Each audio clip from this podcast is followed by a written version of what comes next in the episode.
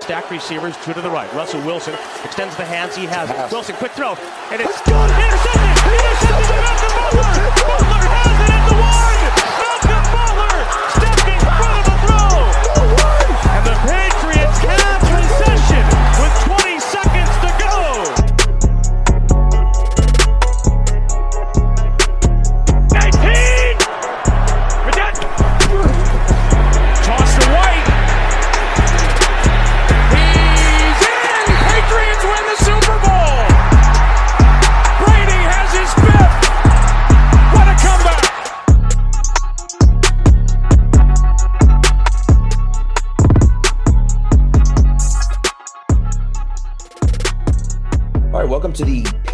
Nation podcast presented by SB Nation. We are the voice of Patriot Nation. I am your host, Pat Lane. I am with my co host, Ryan Spagnoli. How are we doing, Ryan? I'm doing well, Pat. Uh, back to the good old days, obviously. We had a little Great, bit of the play it? action podcast. It's great, man. It's great to be back doing what we love, doing what we're probably best at. So it should be fun. Looking forward to getting started. You know, re- release these probably once once a week. Maybe if you know there's some emergency news or breaking news, maybe we'd have to do two. But I think we're gonna stick with one a week. I think that's plenty and Yep. enough that you guys want to hear us enough. So we'll stick with that. But yeah, I'm Exactly. excited about it. We got a great uh Got to shout out Bernd and everybody at Pat's Pulpit for the opportunity. It's you know great great team over there and definitely on the uprise as far as Patriots media goes. It's it's it's awesome. I know I know you feel similar way too. So Oh, yeah. Yeah, Pat's Pulpit is great over there. And just so you know a little bit about us, you know, we, it's actually, it's funny, Spags. We've actually never met in person. How about that? That's crazy. I know I know man, it is Uh, crazy.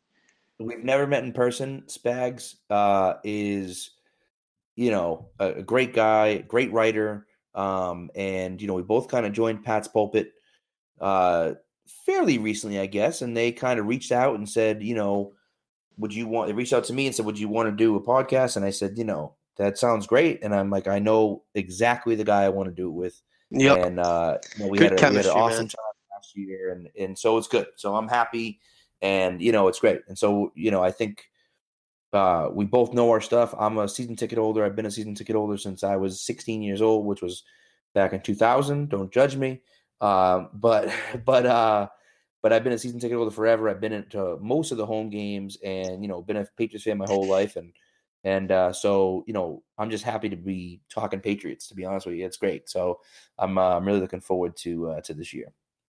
As am I, Pat. Let's get rolling. All right, let's do it. So, uh, our first ever interview, our first ever guest, we have Matt Dolloff, and he is from 98.5 The Sports Hub. So, let's get into that conversation right now. All right, so we're going to welcome onto the show our first guest, first ever guest.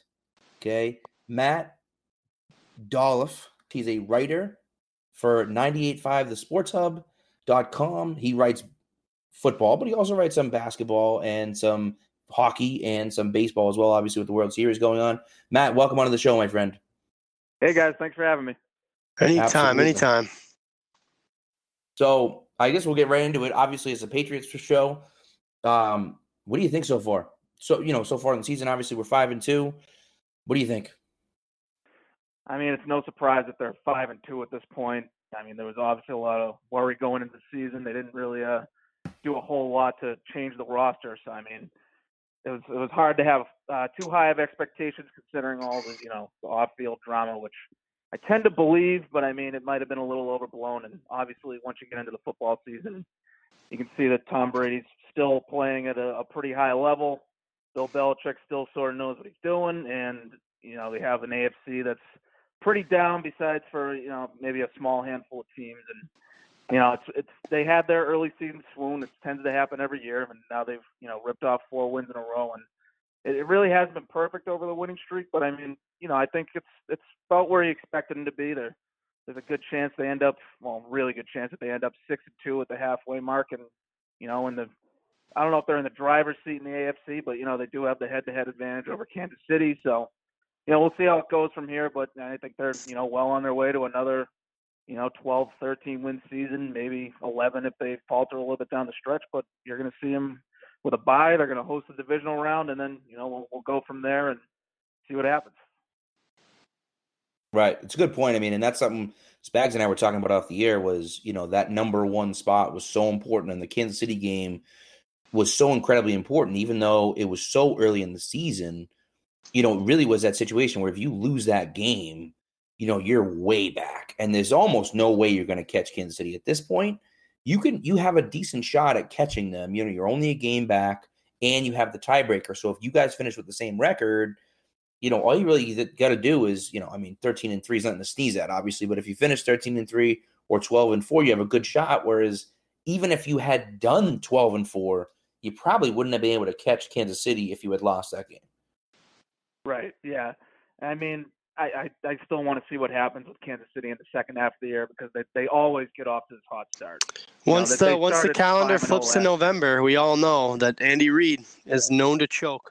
Once that right after Halloween, here it comes. So yeah, exactly. I mean, let's, let's, yeah, yeah. I mean, let, us see where they are at Thanksgiving. But I mean, you know, I think the big difference with Kansas City this year is they have a, a really dynamic quarterback. That's, that's which Alex Smith is not, and he was, you know, he had a good year last year, but it's really nothing compared to Patrick Mahomes, who's just playing absolutely out of his mind. And you know, what impressed me about Mahomes is the way he's played under pressure and the way he's battled back in the games. You, you saw it in Foxborough, and he also did it in Denver. And you know, the, the way he's playing, like I want to, he's not obviously not a rookie, but like like I want to see if he hits that you know so-called rookie wall because there are ways that what you saw in the first half of the game against the Patriots, there are ways that you can slow him down, you can use him, you can make him a little uncomfortable.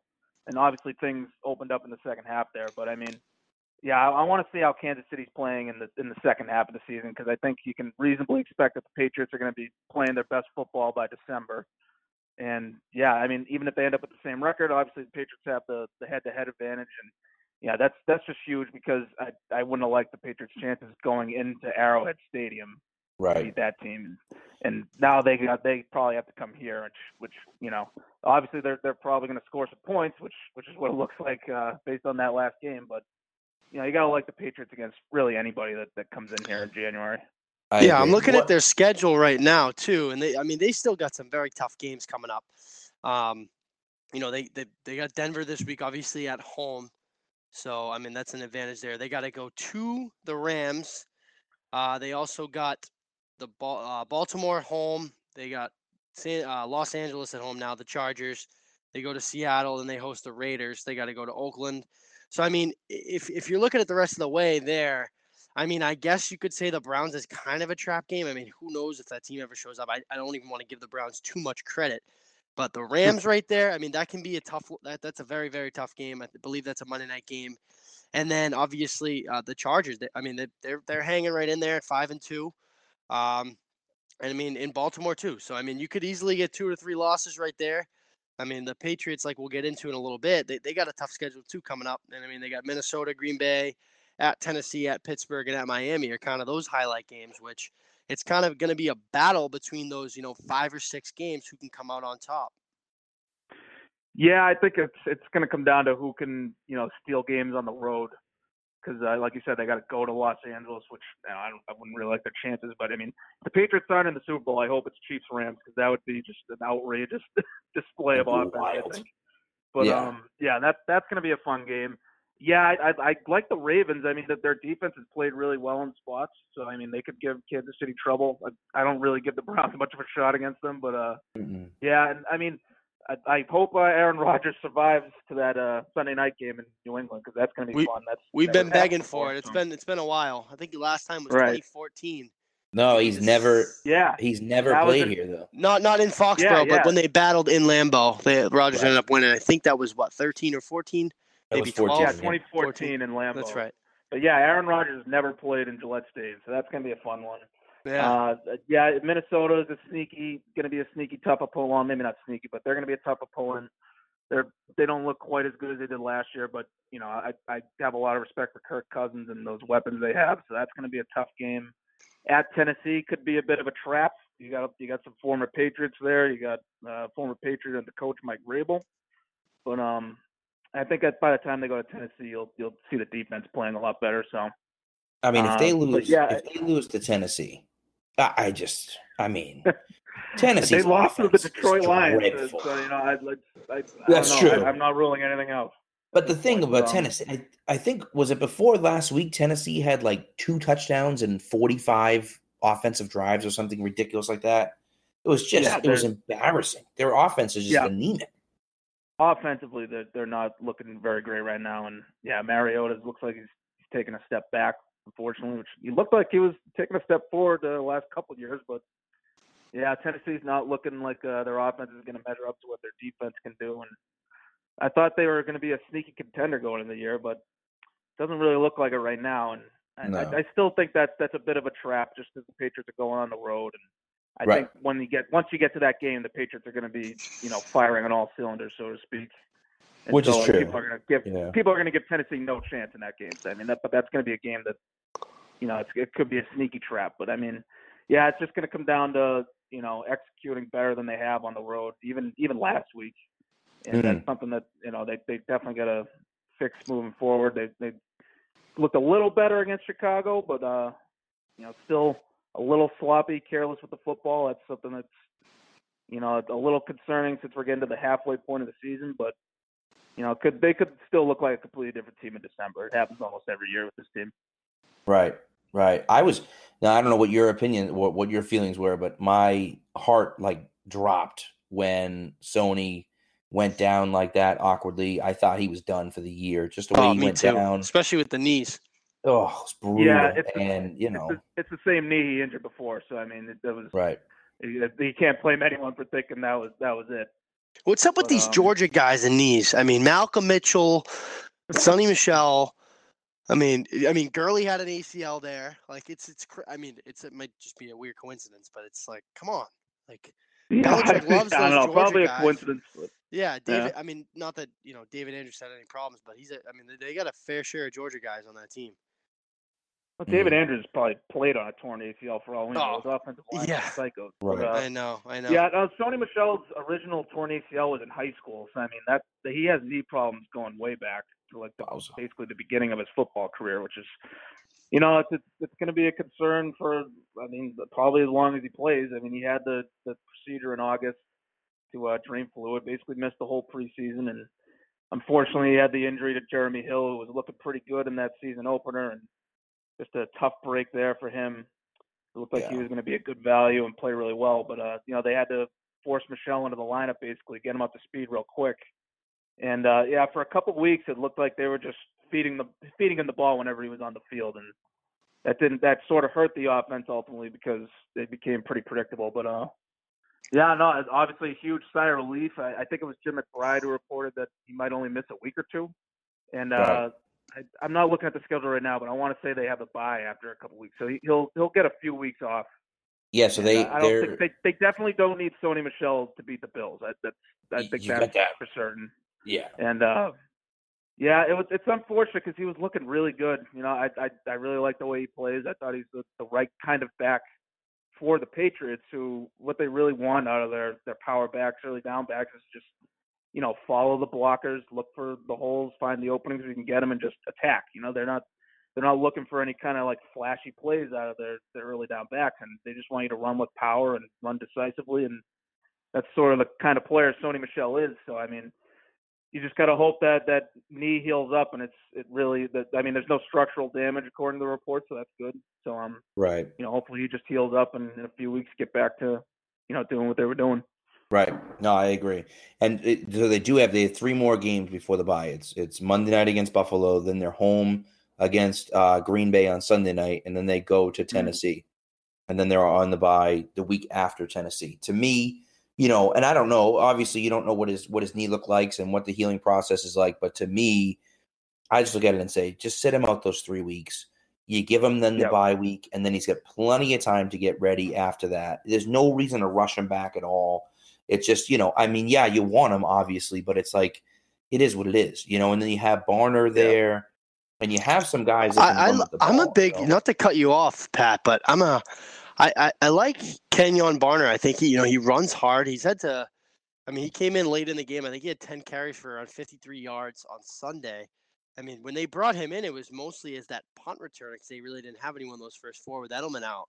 but I'm I'm interested to see him going forward because I think you know he's a little bit of a shifty back. He's he's a bigger power runner, but he, he's got some shiftiness to him. I think you know obviously they, they can't they can't afford to lose James White, so they got to have somebody there to take the load off of him because if you lose Yeah. him, it's it's just it's scary, you know. You can't, yeah. I mean, you can't run James White between the tackles too much. He's he's not particularly effective with those kinds of plays anyway. So, I mean, I think you might see them make a trade for a, like a just a power back, someone they can run between the tackles on the early downs, Yeah.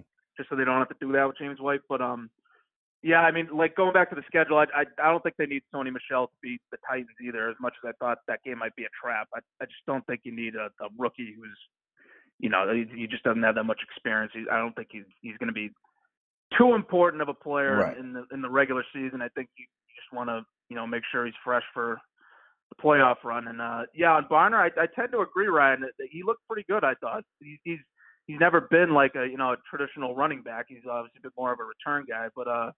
I thought they had some really good play designs for him. There was one play I did a film review of the, of the Bears game, which you can read on 985sportsup.com, and uh, they they had a, a really good play design for him where they you know they just pitched back to him and he got he had a huge opening in between the you know the end of the line and just the edge and I think it was Shaq Mason who just barely couldn't make a block and if he if he didn't make that block Ben Barner has an easy you know 20 yard touchdown or whatever it was.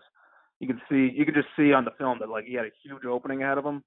So I mean it's it's not necessarily that Barner's going to light the world on fire all by himself. I just think that Josh McDaniels really knows what he's doing in in the run game and I think they're just going to you know they're going to keep running sort of plays like that that sort of function similarly to a, to a punt return where you know he'll just you know read the blocks in front of him and find the opening and just you know just explode through uh, the opening where you can find him. So I mean, I think Barner could be could be uh, you know pretty solid in like a reserve role, like just you know give him some carries just to spell White and you know I, I think he'll be pretty solid. I think he, he might have a sneaky good game against the Bills. We'll we'll see, but uh yeah, I think for now you can you can roll with with Barner and White. And Right. I, I see Brady. I see Tom Brady throwing the ball 50 times anyway against the Bills, and uh, Oh, yeah, and I see well, him yeah. throwing a throwing a ton against uh, the Packers too. So I mean, we'll see what the team looks like three weeks from now. But you know, I think they'll be okay in the running game for now. Yeah, it is. It's almost a secondary thing. It's almost like you you pass to set up the run with the Patriots Right. because you know Brady's obviously the leader of the team. You know the offense runs through him, so you're not running the ball a ton. I mean, you know, even when they run it a lot, it's like a lot of it is set up and predicated by pass sets and everything like that. And so that was one of the things I like about Michel is that when you stack the box with a bunch of guys, you know, and you put in two or three tight ends and you put in the fullback and you handed it to him, he was picking up, you know, two or three yards. And, you know, sometimes it's just falling forward, but it's like when you need to pick up a third and one, you need to be able to get a third and one. And recently in the last few weeks, he had been able to do that, which was good to see because I feel like they haven't had a back like that in a while. Um, certainly since LeGarrette Blunt, I didn't think. And so even when Blunt was here, you know, Blunt's a physical guy, but he's not that guy. You know, he takes a long time to get going. So Mhm. uh, I, I liked what I saw. No, yeah, I like what I saw saw too, and uh, yeah, those third and one plays. That's almost sort of like how Bill Belichick coaches it. You know, if it's third and one and we're handing you the ball, just get the yard. You know, just just ball Right. forward, so we can you know get a fresh set of downs and get the ball back in Tom's hands and have him do what he does. So, yeah, he's he's he's definitely been way more effective in those in those uh, kinds of plays in the last couple of weeks. The Colts game, he uh, punched one through for on the goal line, and that's why I asked him about it after the game. I I, I tried like three games in a row to, to get him to like talk about himself, but Sony's been uh, he's he's like the ultimate patriot. He's been really good at just you know giving a lot of credit to the offensive line for uh, the blocking they're doing in front of him, and they deserve a lot of credit. That, that Yeah. I think besides maybe James White, they they've been the, the most like consistently outstanding group of players, at least over the course of this win streak. You know, the, like nobody played well in Detroit, but since that game, Right. the offensive line has been excellent. Like the blocking up front has been unbelievable, and you know Sony's just just following their lead really. But uh, Well, that's but yeah. you, you could see it. You could see it compared to other backs they've had, Blunt and, and you know BenJarvus Green-Ellis. He he clearly has more burst and more power than those guys. So right. you know, I just Right. I just really hope the knee turns out okay in a few weeks, and you know he can come back and do what does. And like you said, they're they're probably going to end up by the end of the season. They'll be passing to set up the run. There'll be games where they're you know up big and they're just handing the ball to Sony Michel and he's wearing the defense down. So I mean, you know, hopefully that hopefully it works out that way. But uh, yeah, no, I've been impressed with him so far. I mean, I'm glad that glad that he's working out because you know they he, they took him in the first round. It's Right. it was a I thought a pretty high a risk. spot to take a running back, and- but like Yeah. you know it might have been the only place they could have taken him because uh, I think it was Kerryon Johnson went like ten or twelve picks later. So, Right. but um, No, I agree. yeah, I mean I'm just glad he, that he's worked out when he's been on the field. Right. Well, and it's interesting. You um you mentioned the offensive line, and I think the you know the one thing about the offensive line that I thought was interesting was you know Nate Solder has been awful in in New York, which is surprising, but he's been Yeah. awful. And I was surprised that the offensive line has played so well. I mean, I'm happy with the way Trent Brown has played. Trent Brown is putrid in space. Like he he's not I can't tell you how many times you know he they've ran like a screenplay or a toss and he tries to get out front and he just for the life of him cannot block like a corner or a safety it's brutal to watch but Yeah, i mean he I is mean, 6'8", 400 pounds like he doesn't move that fast which makes sense but it's boy. still like sometimes i'm just like just pancake the guy he's right in front of you you know it's just oh, it's brutal Right.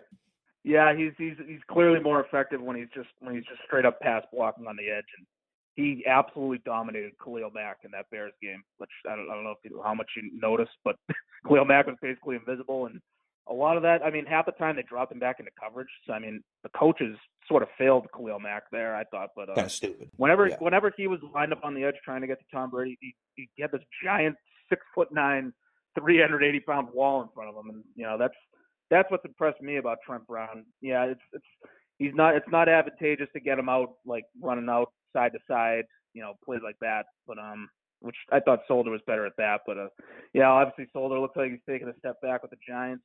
That that could also be a coaching problem. I don't.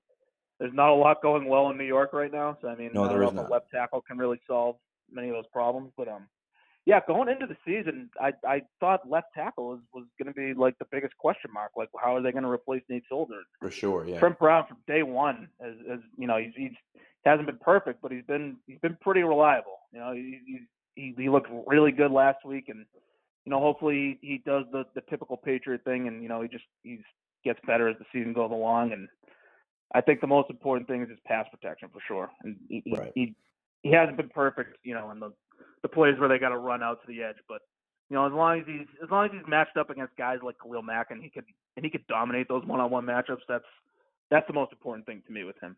Right, I agree. All right, so I do want to. We are about halfway through the season, so I did wanted to get into just. I wanted to. Uh, we'll go kind of around here, and we'll start with you, Matt. But um, looking for the most surprising player from you this year, or for you this year, I should say, and the biggest underachiever for you this year. Okay, yeah, I mean, we just talked about Trent Brown, so I mean, I, I guess you could say he's the most surprising player because you really didn't know what he was going to be. Like, he, there was a chance he could have turned out to be nothing because, like, you know, it's not like that he was guaranteed to be the left tackle. They drafted a kid that Isaiah Wynn who looked like he could have been the left tackle.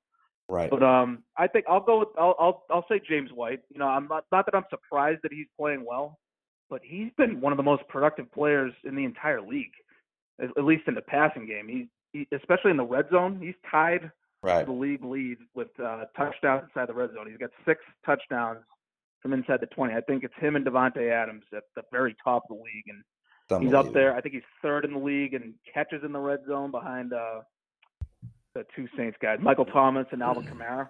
So, I mean, Right. like, he's, he's been that kind of weapon. And, Yeah, uh, I wrote about this today.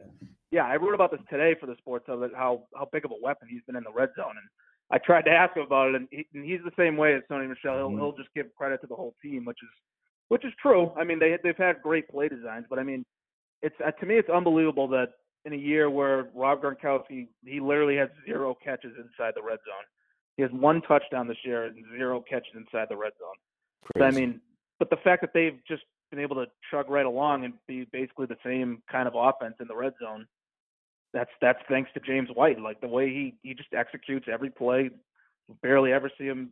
Uh, Tom Brady himself said it like he never makes a mistake, and seems like he always catches the ball. Like I don't I don't know if I've ever seen him drop a, a pass. You know, it's like it's Right. unbelievable how how consistent he is, and like he's just always this guy that he'll never wow you with speed or you know explosiveness or anything like that, but he just gets in the right spot and he catches the Yep. ball and you know executes the play.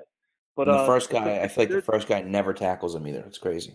that's yeah. He's he's been. I think he's he's made a leap forward this year in that. Like he's made a lot of guys miss right when he makes the catch. You know, the first guy, like the, the usually when he runs between the tackles, he gets wrapped up pretty quickly. And if you're if you're a strong enough tackler, you can you can wrap him up if you're close enough. But um, yeah, he's been he's been really good just with that first step, making a guy miss. And he did he did it in Chicago on one of his touchdowns. He he I mean I think, he was matched up against a defensive end. I think it was Leonard Floyd, but I mean still Right. the, Yep. the big guy he's going up against that could easily wrap him up. Yeah.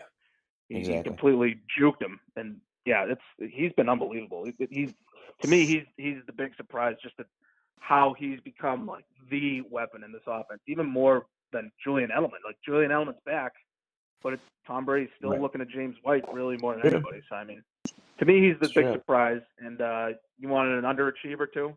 Please, yes, yep. Yeah, so I think for my pick for underachiever, I'd say Adrian Clayborn. Um, it's like Hmm. the, the defense as a whole is to me is like I'm still a little concerned because they're not Could definitely agree with they're that not one. really getting much better. They're not. Yeah, they're not. They're not really getting much better yet. I mean, we're we still have plenty of football left to play. We're not. We're still a few weeks away from Thanksgiving, which is Bill Belichick's favorite benchmark. But um, Yeah. yeah, like they they were the Chicago left plays on the field because Mitch Trubisky played absolutely terrible when he when he when he was in uh, passing Right. situations. He Yeah. he threw the ball really poorly. He missed a lot of open receivers. But uh, in terms of the pressure, I mean, I think I think the pass rush has been uh, decent. Like they they've had their moments. Like obviously, week one against Houston, they were outstanding. Uh, they had they had they made some Mm. plays against Chicago. Clayborn did get his first sack of the season in that game, but I mean, it was late in the game. I think they were up two touchdowns at the time, No, but you know, it sort of turned him loose. But this this is- made me- Clayborn was made me- supposed to be. Sorry, go ahead. Go ahead.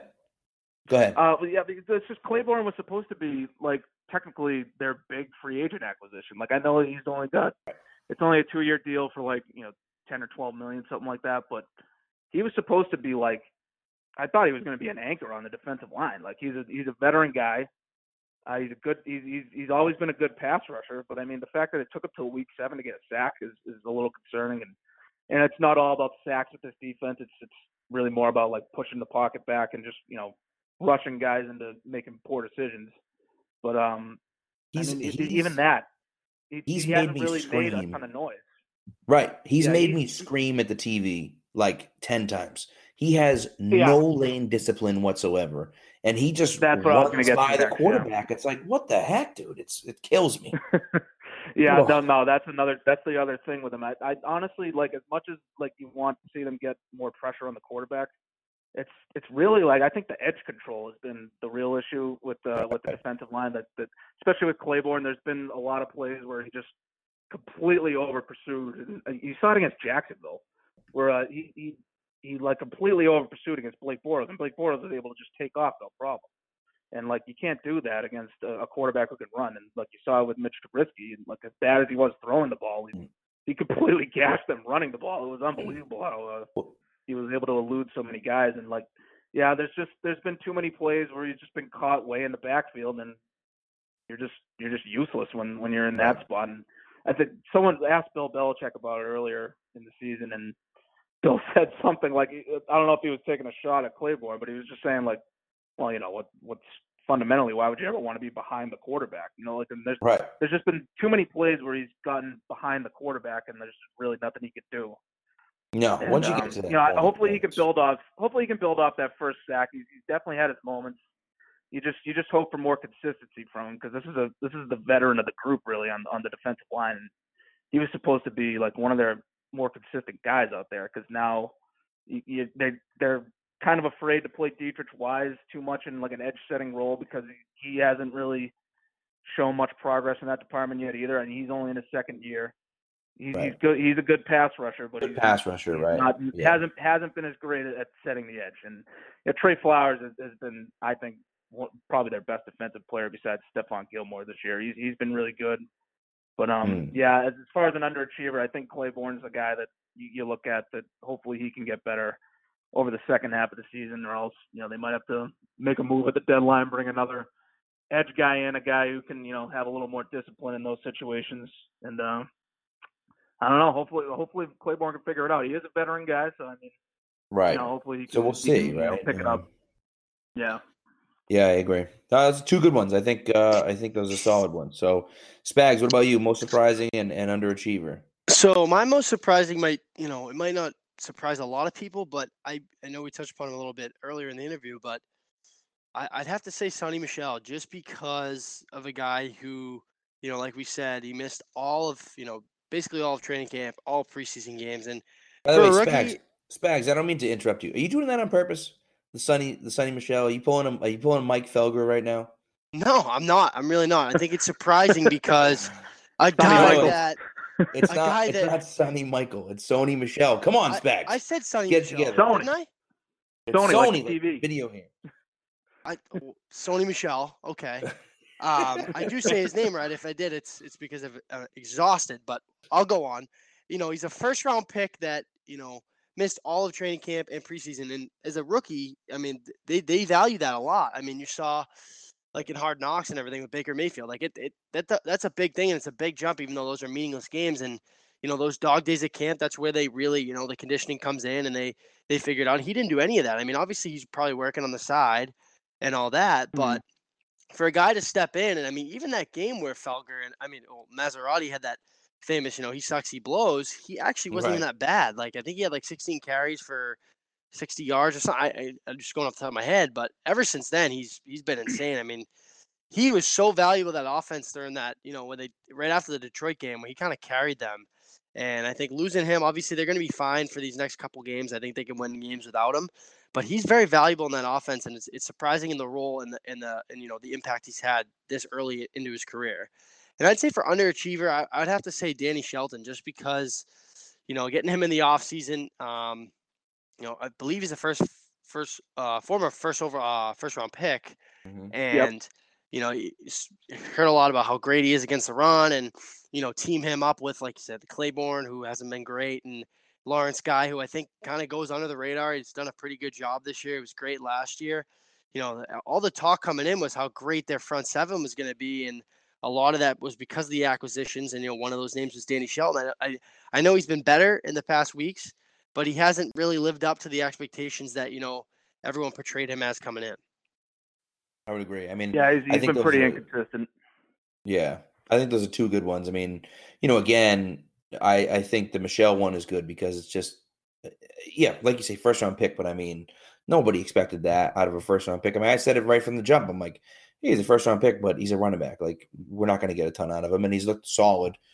You know, let's hope he can come back healthy and he looks the same. But and the Shelton one, I agree with. It's funny because we're all we're all going D line for our underachiever. So I'm kind of burying the lead there, but I'm going to go with most surprising first. Uh, I have Josh Gordon because to me, the Gordon one, uh, I mean, what you we got him in, and it was like, let's just get him to the facility. Let's just have him play the game, and we'll see what happens, you know. And so, Right. and I think he's been he's been a force on offense. He's been running a lot of different routes. He's been making some, you know, some athletic catches, which is good. Now he's also dropped a few passes, which isn't good to see. Um, but you know, when he's had the opportunity to make some really good catches, he's made some really strong catches.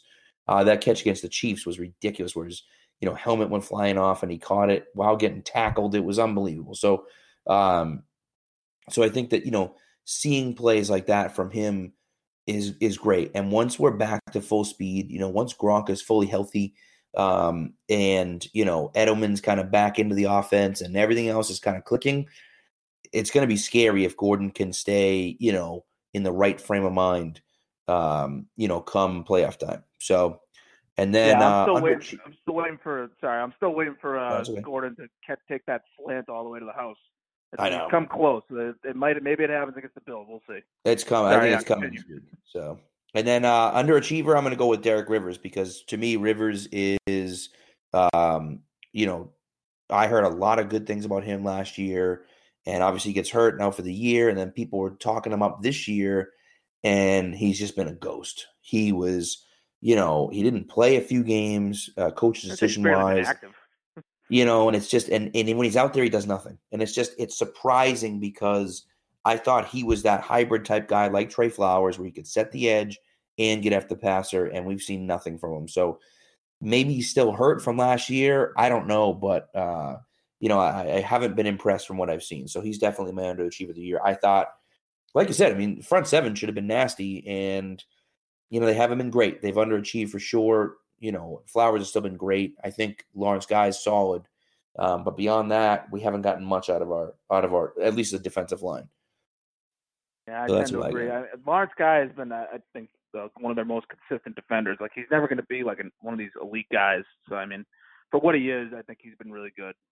Right. Um, yeah, Shelton's been, you know, inconsistent. It's the run defense hasn't been what you thought it was going to be. So I mean, that's a good pick for like an underachiever. And yeah, Derek and Rivers to again- me is it's, like he's basically a rookie because you know he missed his entire rookie year just Right. torn ACL. He tore his ACL in training camp.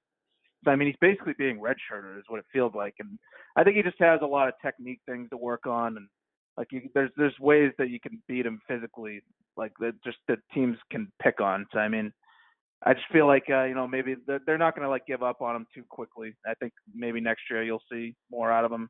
Maybe you'll see more out of him in the second half of the season. I don't know. We'll, we'll see. There might be a situation where they have to force him into a lineup, but um, Right. yeah, I know for for their top draft pick that year, you know, it's surprising that he's had trouble even like getting on the field with, especially with the way that like they haven't really had a consistent pass rush. And Yeah. if that's like the one thing you thought he could do uh, right away is rush the passer, and that you know that hasn't really It materialized hasn't yet. been there. Yeah, I agree. So, so we'll see. And Shelton's. I mean, we traded a third round pick to get Shelton. So clearly, the the you know the Patriots thought very highly. They- of him yeah, definitely and- va- valued him high. So So, Yeah. but all right, I, th- I Alright. think that does it, my friend. Uh, Matt, before you leave, why don't you you know plug yourself? You know, tell people where they can find you, and and uh, you know we'll go from there.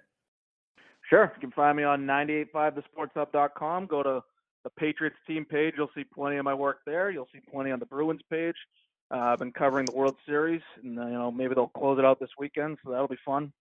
Uh, you can nice, find me on it? Twitter at Matt Dolloff. That's D O L L O F F. I've uh, started a new uh, video series where uh, you might hear a familiar voice in there from uh, two to six on the Sports Hub. So people seem to like that. So I guess those are going to keep coming, and uh, Those Yeah, that's pretty much it. videos, those videos are are just absolutely amazing. They're just amazing.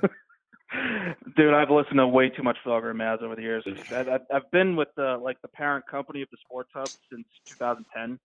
I mean, I've basically Okay. had them on almost every day. Like I have their shtick down to a T. So I mean, right. I, No, I just- uh, if, if you don't mind, I'm gonna I'll make the people go to Twitter to hear what they're what I'm talking. That's about. fine. Totally fine. Yep, it was good though. It's it's it's worth it. It's worth it. It's great. So, uh, you know, and it didn't. It wasn't just one video because one video was like whoa, and then and then they keep coming, and I'm like, this is good. You know, so we'll see what happens. You know, it's it's it's good. Yep. It's really good. So, Thank you. but not you know, thanks for coming on, man. I really appreciate it. And, yeah, thank you, know, Matt. A lot of fun. go down in the annals as our as our first guest ever. Yeah, yeah. Hope you, know, you can tell your grandkids about it someday. That's pretty cool. Well, thanks Guys, again, man. I appreciate this- it. Thank you, guys. This was fun. Yeah, good. I'm glad to hear it. And we'll have to maybe we'll do it again sometime. Awesome. Yeah, definitely. All right. So big thanks to Matt for coming on the show. Really appreciate it. Had a lot of fun with that. Again, he's our first guest, so we're gonna have more uh, coming on. But he was a, a great first guest to have. So really appreciate him coming. And we we're gonna get into a few segments here. The first segment is something kind of interesting. Stick with us here. It sounds a little crazy, but that's okay. Stick with us. We're doing up high, down low, too slow. You remember the high five game when you were a little kid? Up Oh, high, yeah. down low, Oh, too yeah. slow. Uh-huh. So we got five up, five down, and somebody that was too slow. So let's start with the ups. Uh, I guess we'll just maybe go back and forth here. I think the, the, the most obvious one is James White. The guy's been Oh, an absolute monster. Unbelievable, Pat. He's unreal. I mean, his coming out party was obviously Super Bowl 51, where he was, you know, dating back. You were like, no one can ever do what Shane Vereen did in Super Bowl 49. And James White came out and just destroyed everything. I mean, he was Yeah. crazy then, and he's been unbelievable. And, you know, they call Edelman Mr. Reliable, but it's crazy, man. Like, he's slowly and- but surely coming, becoming Tom Brady's go to guy on third downs. You know, when he, when he needs a big play, he finds 28, and he's he's been incredible, man. I mean, I think, you know, out of the backfield, he could even make it work out of the slot. Like, I mean, not that he gets a lot of routes there, but if he was given the opportunity, I feel like he'd do it there. He's he's the true patriot, man, and I love seeing a guy like that because he works hard. He's a patriot, you know, keeps his mouth shut. just a good guy. You know, it's it's it's awesome to see him have the success he's Yeah. been having. Fourth round pick too.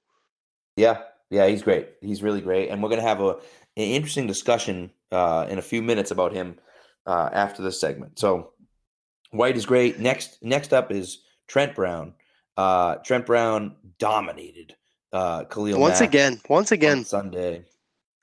He really did. He just he dominated. And I talked talked a little bit about Matt, and I you know I, I was saying I hate him in space. In space, he's he's slow and Yeah. Well, that makes Yep. sense. You know, like huge, but he's he's been a phenomenal pass blocker. And honestly, from your left tackle, I don't care if he can move in space. I want him to be. Tom Brady can get Brady's rid of that. He can get rid of the ball so fast. Just just don't let him get a step on you. You know what I mean? Exactly. Yep. Exactly. So Brown's been solid this year.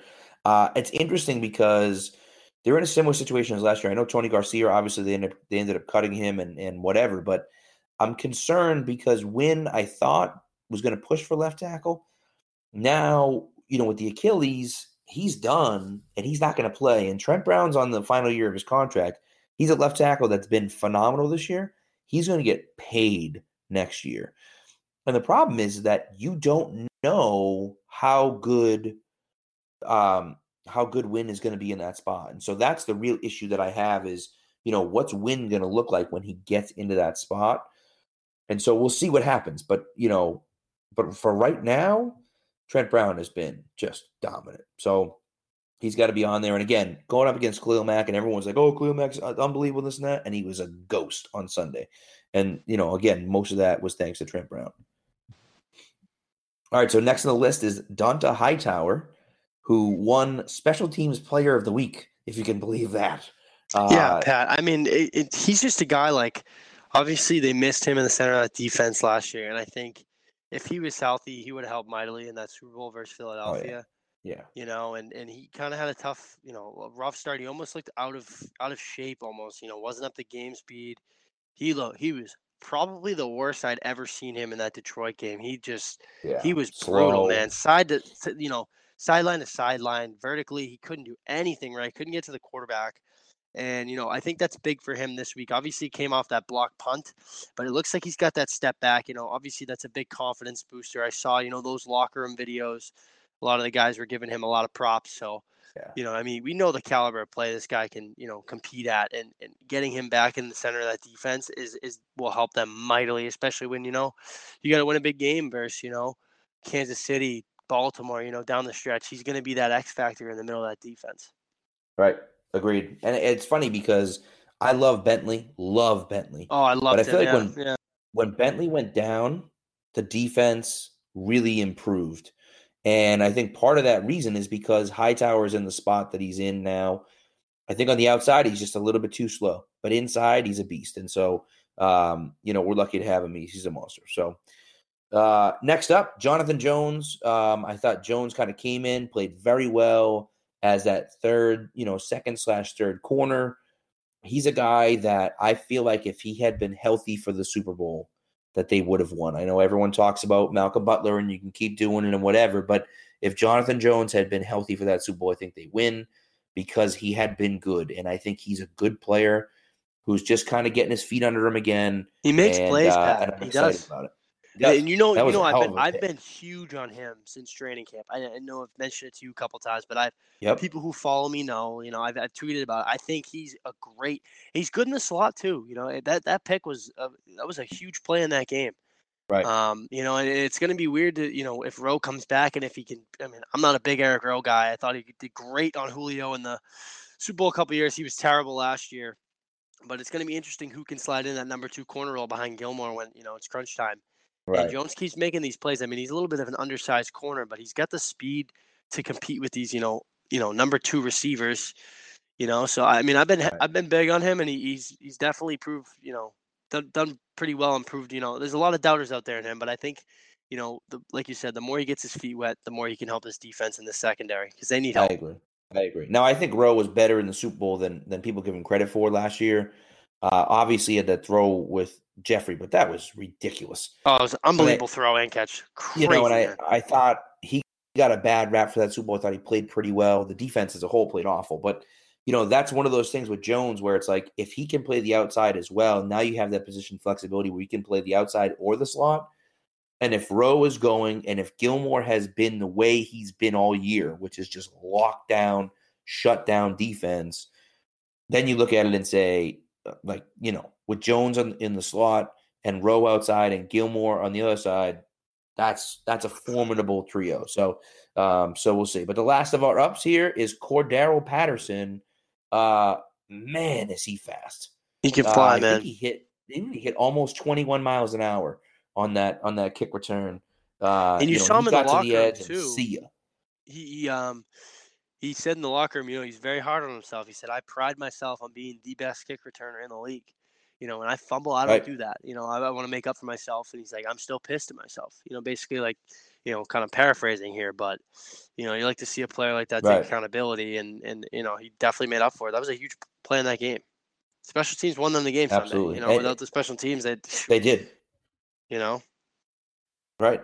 Right. And that's I mean that's 100%. You know, they had two return uh two return touchdowns both on special teams and they haven't had that for a long time and so A if they can start long doing that again, that's that's good to see. And also, you know, we talk about Jones and and we'll get to JC Jackson in a minute, but but to have guys that are playmakers on defense, they haven't had those guys in a while. And if, you know, you get guys with ball skills that will fight receivers for the ball and make plays on them, those are the types of plays that change the game. And so, you know, we'll see what happens. But but uh, you know, Patterson adding to that special teams is huge. And the movie made on that guy was sick. To just, Oh, you know, kind that of stop yeah, and jump in the air. It was, it was fantastic. So uh, but let's get into the five down. Okay, the the uh, down low. We're going to start with Cordarrelle Patterson because that play was so bad. I don't think I've ever seen a fumble where the guy just runs into the back of his of his of his guy blocking and the ball pops in the air. It's like what Uh, what's going on? here? You haven't seen that. Can you remember Thanksgiving? Probably like Oh, seven years ago now. I know we don't want to talk about that, but it was kind of similar. Pat, I, I was literally watching the game. I got up on my couch, went to the bathroom, think I grabbed something out of the fridge, come back. It's it was like what what what, what I didn't even see Yeah. it. I had to watch the replay, but yeah, I mean, It was bad. obviously, like I said, he made up for it. But yeah, butt fumble, Right. big time. Mark Sanchez move there. It wasn't good. Actually, you know what's funny is that I believe it was after, right after the butt fumble. Was either right after or right before the butt fumble? Uh, the Jets did the same thing. Guy got hit, ball popped in the air, and Edelman actually Ran it caught back. it in the air and ran it back for a touchdown. Um, and it was like three. They had scored. They scored like basically three plays in a row. It was like ridiculous. They scored twenty one points in like forty two seconds or something ridiculous like that. So um, that was wild. So Patterson's number one. Number two is Jason McCourty. Um, Posted he's been again. all over the place. Slow. You know, yeah, he's you know he's had a few decent games and he's had a few really bad games, and he did not look good on Sunday. And slow is the biggest one. I mean, he's just slow. He, you know, you know he knows where he's supposed to be, he just can't get there. So that's frustrating. That's a frustrating one. Uh, and then I guess we'll go we'll go front with the front seven. The whole front seven was just was not. I mean, if you think about it too, if they if they friggin' you know, you know, if they forced Mitchell Trubisky to just throw, if they kind of took a similar attack to what they've done with in the past, you know, with Watson and everyone, just don't let them use their legs. They would have been fine in that game. I think they win that game by three touchdowns, but they just Right. couldn't contain him. I mean, he he can move, but he's no Mike Vick. He's no. no. I think Patrick Mahomes is more of an athlete than him. You know, they made him look great, and I mean, you know, they saw you saw them make him force to throw the ball a couple times, and we had two big picks. You know what I mean? So they, they, I mean, they just slow. That front seven's been slow this year, and that's where it gets nerve wracking. You know, when you got to beat a team like, I mean, Houston's uh, uh, earlier on your show when you had the weekend warrior, I picked them to win the South. I mean, Right. they, they look great. They've won four in a row, I believe. So you got to face Watson, Mahomes. They, they got to figure it out and get some speed up there because they, they're going to get killed. Yeah, and it's really, I mean, it's with Trubisky, you, you know, specifically. I think he hadn't completed a pass yet, and they had like three first downs, and it was all just from him running on pass plays.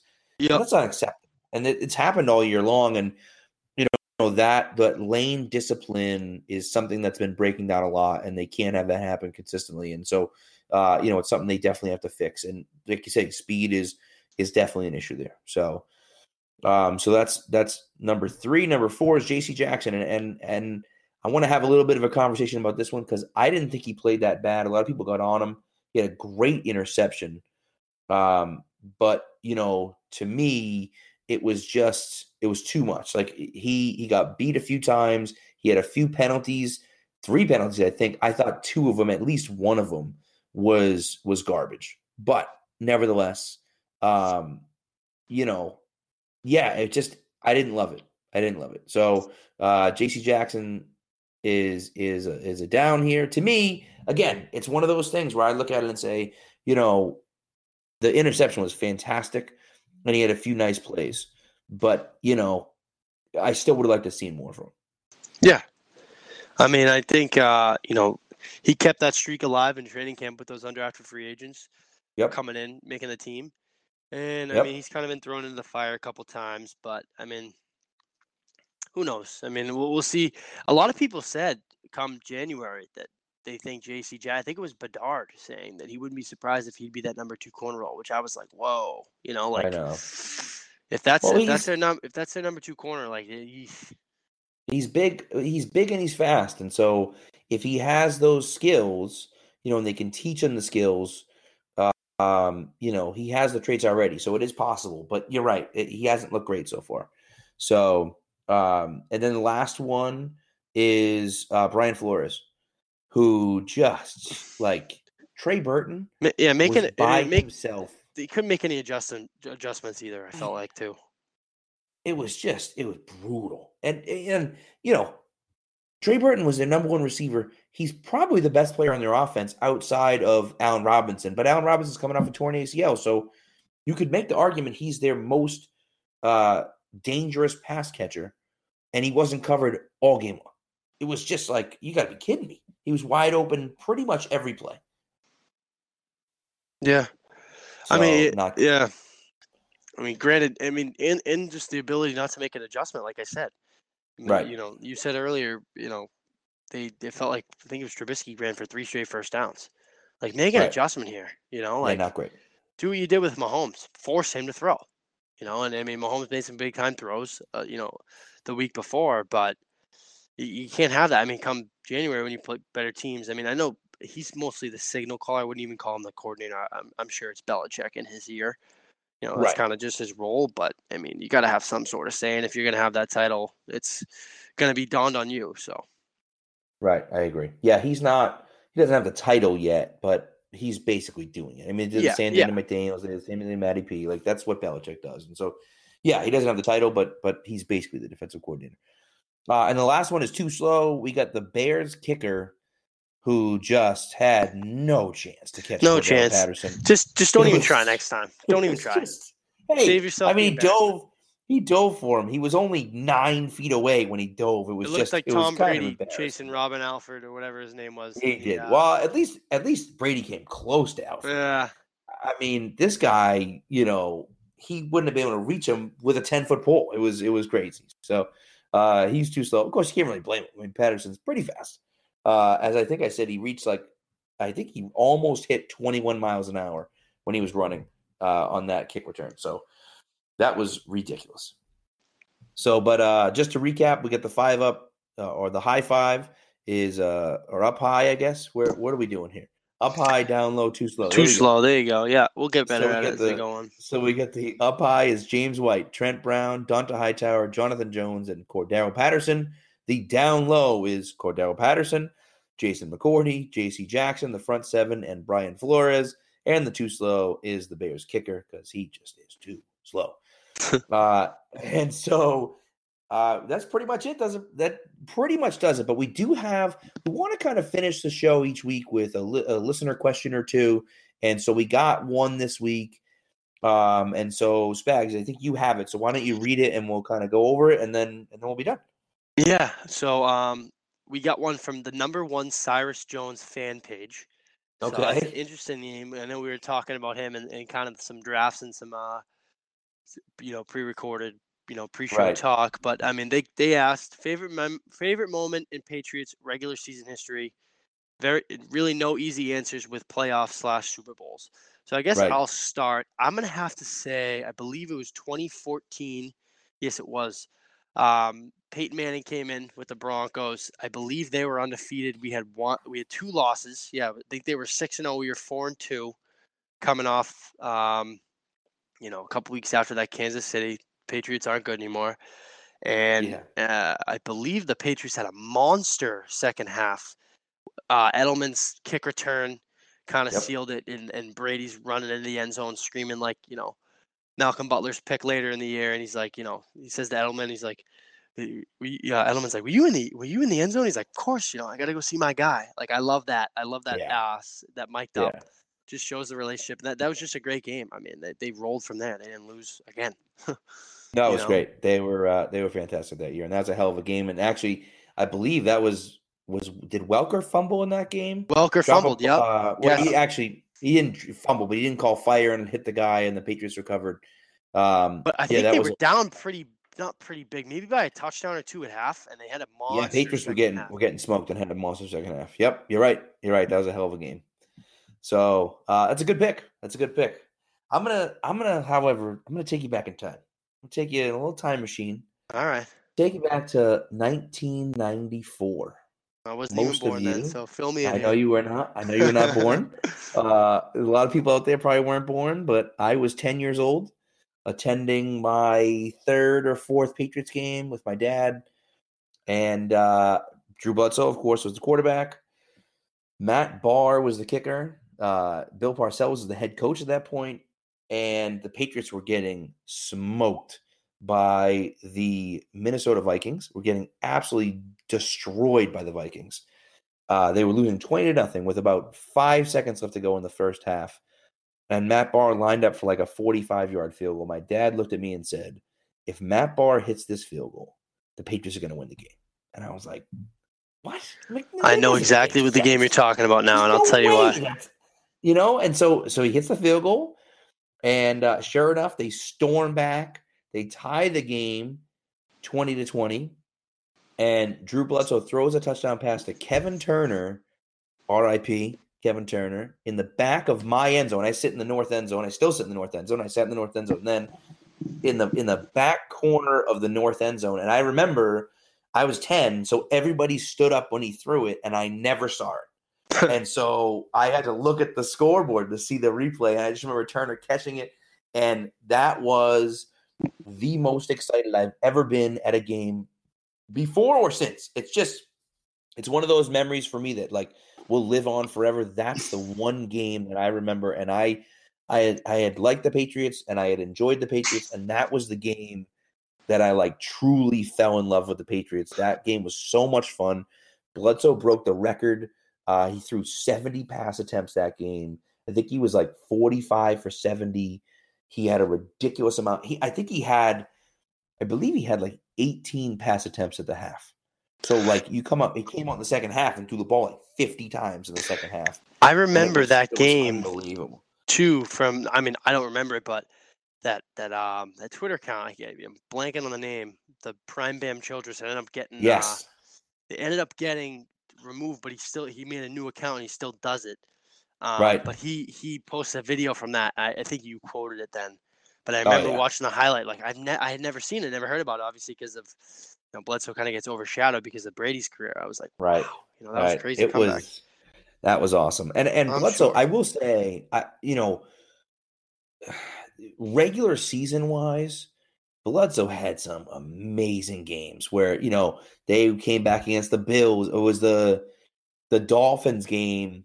I guess that was Brady when uh when the Dolphins walked off the field and refused to come back out and Yeah. you know the the Bills game where you know Bledsoe had a pin in his finger and he's playing with a pin in his finger, throwing it a ton of times, and um, you know, and they end up winning the game down the end. I think Vincent Brisby uh, forced a um, was it? I think it was no, no, it was actually Michael Timpson forced a pass interference in the end zone. They get the ball at the one yard line with no time left, zeros on the clock.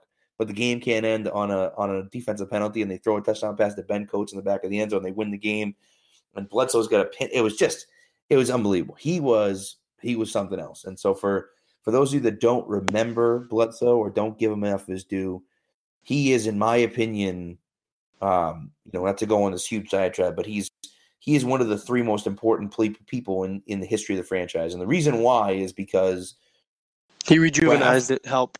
100%. Kraft, Kraft is the reason that the Patriots are here. And that's a whole other story for a whole other day. And one day I'll tell the story about how Michael Jackson uh, saved the Patriots, but that's that's not a day for today. But but Kraft is the one that stopped them from moving. But Bledsoe and Parcells are the ones that brought the fans back in Yeah. because people wanted to see Parcells and Bledsoe was the new guy and he he was a warrior and he was a gunslinger and people loved him and he had his faults and he's not even close to as good as Brady was but he was awesome and he saved those three saved this franchise and then obviously Brady comes in and you know and it, and it's and it, it's Win, win, win, win, win, win, win, win. Yeah. Right, exactly. But without those three guys, there's no real New England Patriots to talk about. And so that to me is he'll always be on that level for me. I know some people don't have him up there, but to me, he'll always be on that level. So uh, so that's my that's my Drew Bledsoe take, and you'll hear it every now and again. And my cousin M Dot, if he's listening, he like for years hated Brady because he was like a always a Bledsoe guy, and now he's coming around because he's like, all right, you know, Brady's the best, but he's like, I still love Bledsoe. Like, that's okay, you can still love Bledsoe. So, but that's it, man. This is a lot of fun, dude. This Yeah, I'm uh, looking was a forward to it, man. So yeah, so hopefully next know- week we'll be talking about uh how many catches Josh Gordon takes to the house because I think he's got oh, a big week. great. I think I so too. pre- I don't want to predict anything or jinx anything, but I know.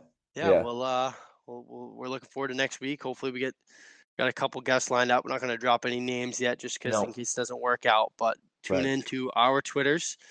Uh, at Ryan underscore Spags. Pat, I think you Yep. changed yours to P Lane underscore Pats, correct? You got it.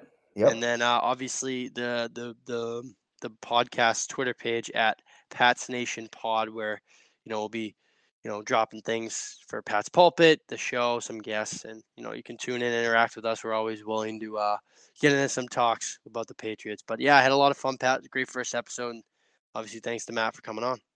Yeah, it was great. A lot of fun. And one one little thing, one little challenge for you people out there: if you do follow our uh, show at, or our show Twitter account, the uh, Twitter background, I guess, right? What the hell? What do they call that? The, Header photo, header photo. Yep, the header photo. There you go. The Twitter header photo is from a famous play. Um, and so if you could name that play, you know, we'll give you a special shout out. So, you know, take a look, take a look at our page and uh, and see if you could name the play that's on the chalkboard. So um, just a little fun, fun little thing for you to do. Take a look at that. See if you can figure it out. That does it for us, man. And uh till next week, I guess, right? Yeah, next week we'll see you.